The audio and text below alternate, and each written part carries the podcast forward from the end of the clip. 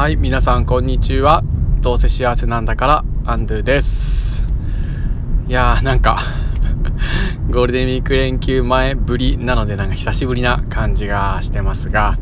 えー、今日も聞いてくださってありがとうございます。今日はえっと僕のですねゴールデンウィーク中のチャレンジ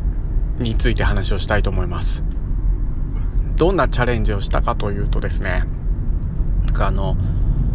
ブログですね、まあ、ノートなんですけど、えー、ノートゴールデンウィーク5日間連続投稿チャレンジっていうのを、えー、しました。そしてまあもしかすると あの Facebook 等で見てくださってる方ご存知あるかもしれないんですけどはい失敗に終わりました。で今日はそこのところあたりをですねまあちょっと、えー、掘り下げて 振り返りながら、えー、どんな学びがあったかなっていうことをちょっと自分用に話をしながら帰りたいなと思います。はい、えー、まずですねなんでこれを始めようかと思ったかというと、えー、まあ、せっかくねこうやって平日毎日アウトプットをしている習慣が、まあ、ついているので、まあ、長い休みの期間って僕なかなかね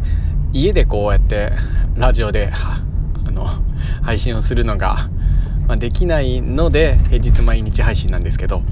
もうそれで休みがこう続くとアウトプットができないんですよね。でそれはなんだかちょっとうん他の方法はないかなと思って、えー、ブログ連続配信にチャレンジっていう風にしてみました。はい。まあそこで、まあ、失敗に終わったんですけどあの4日目にえ寝過ごして配信ができなかったっていうことと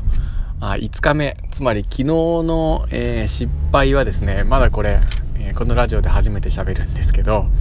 昨日一日中体調激崩してまして寝込んじゃってたんですよね。本当家族の皆さん特に、まあ、息子に至ってはもうパパのバカーっつって最後の日めちゃくちゃ多分遊びたかっただろうしね。まあ、さらに言うとその前日息子がちょっと体調崩してダウンしちゃってたので、まあ、それで引き続き元気になって最後の日遊びたいよって時にパパが体調崩したのでねもうバカーっつって朝めちゃくちゃ泣かれてもうああっていう風になったんですけどまあごめんねっていう風になったんですけど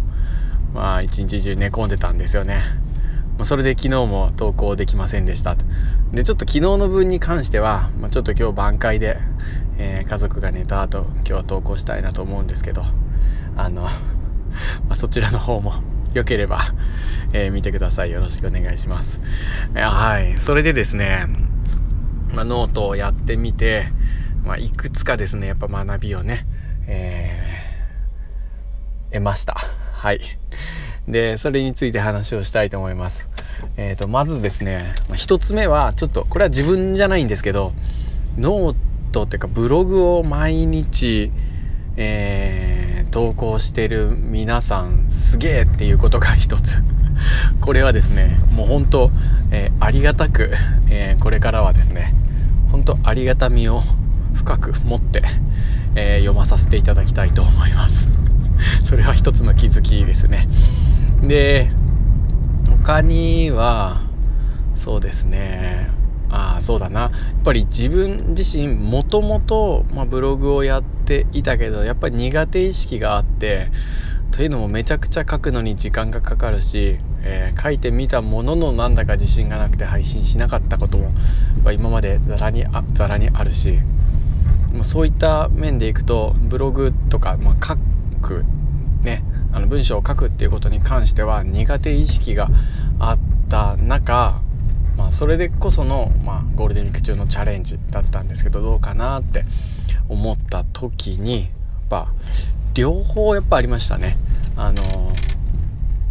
ぱまだちょっとねこの音声配信なんかよりはやっぱこう配信ボタンを押す前に読み返したりするもんですからやっぱそこはね恥ずかしさとかがあってうんあの時間はかかったなっていうのはあります。そのまあ一方でやっぱこうやって毎日音声配信を続けてるからでしょうか。まあそれでえー、そのね成果なんでしょうかね、まあ、結構書くのが案外スラスラいけたなっていうふうに思った面もあります。うん、だからね、まあ、結構ブログを書いてる時間はまあ楽しく書けたなっていうのはあるので、まあ、これからもちょくちょく、えー、休日なんかの時間を利用して、えー、書いていけたりもできたらいいななんてふうに、えー、思います。まあ、そしてね最後にこう失敗しちゃったりしたりしたんですけど、うん、やっぱりこう何て言うのかな、まあ、特に最後最終日体調を崩した ことでですね、まあ、これが実はブログを、えー、やっていた せいで体調を崩したんじゃねえかと思ったりも最初思ったんですけど、まあ、それはちょっとあの考えすぎかなっていうのもあってそれで思ったのはね本当最後にこう病気になっちゃったじゃないですか。でやっぱりいつも病気にかかるとこれをね思い出しちゃうんですよ。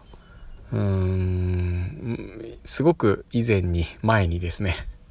妻からもらった言葉なんですけど病気は優しさに気づくものだと。でまあ、事故は謙虚さに気づくものだっていうふうに、まあ、教えてもらったことがあるんですけどそれをやっぱりね自分が病気になったりすると思い出すんですよね。でそれをもうほんと連休最終日に、えー、しっかり思い出させてくれたっていうのはまあある意味でのプレゼントだなっていうふうに思いました。で本当優しさ本当まさにさっき言ったもう息子があの パパバカって言って泣いてくれたのももう本当にごめんねって感じだったんですけどその後はもう本当自分でだったりあのー、お姉ちゃんたちとだったり遊んでくれて自分がこう寝込んでるところには一切来なくてですね、えー、そっとしておいてくれたっていう優しさだったりまあずっと えー、その何て言うのかな看病してくれたりとかそれ以外のケアをしてくれた妻への、えー、感謝だったりですね、まあ、ありがとうとかっていう気持ちをすごく思い出せたので、まあ、今日はちょっとけ、うん、ほとんど回復をして学校に行ったんですけどなんだか優しい感じでというかあのありがとうっていう感じで子供たちと一日接することができたのでよかったななんてことを思いました。ということでねえー、ちょっと話がこうだんだんこう入れ替わっていったんですけど最終的にはここに落ち着きましたね。あの病気は優しさありがとうに気づく、えー、ものだと。で事故は謙虚さに気づくものだって。うんいい言葉ですよね。いい言葉だなと思いましたと。いうことで今日はこの辺にしておきます。明日もまた行ったら土日お休みになりますけど、えー、皆さん毎日が幸せでハッピーでありますようにということでそれでは最後まで聞いてくれてありがとうございましたハッピーさようなら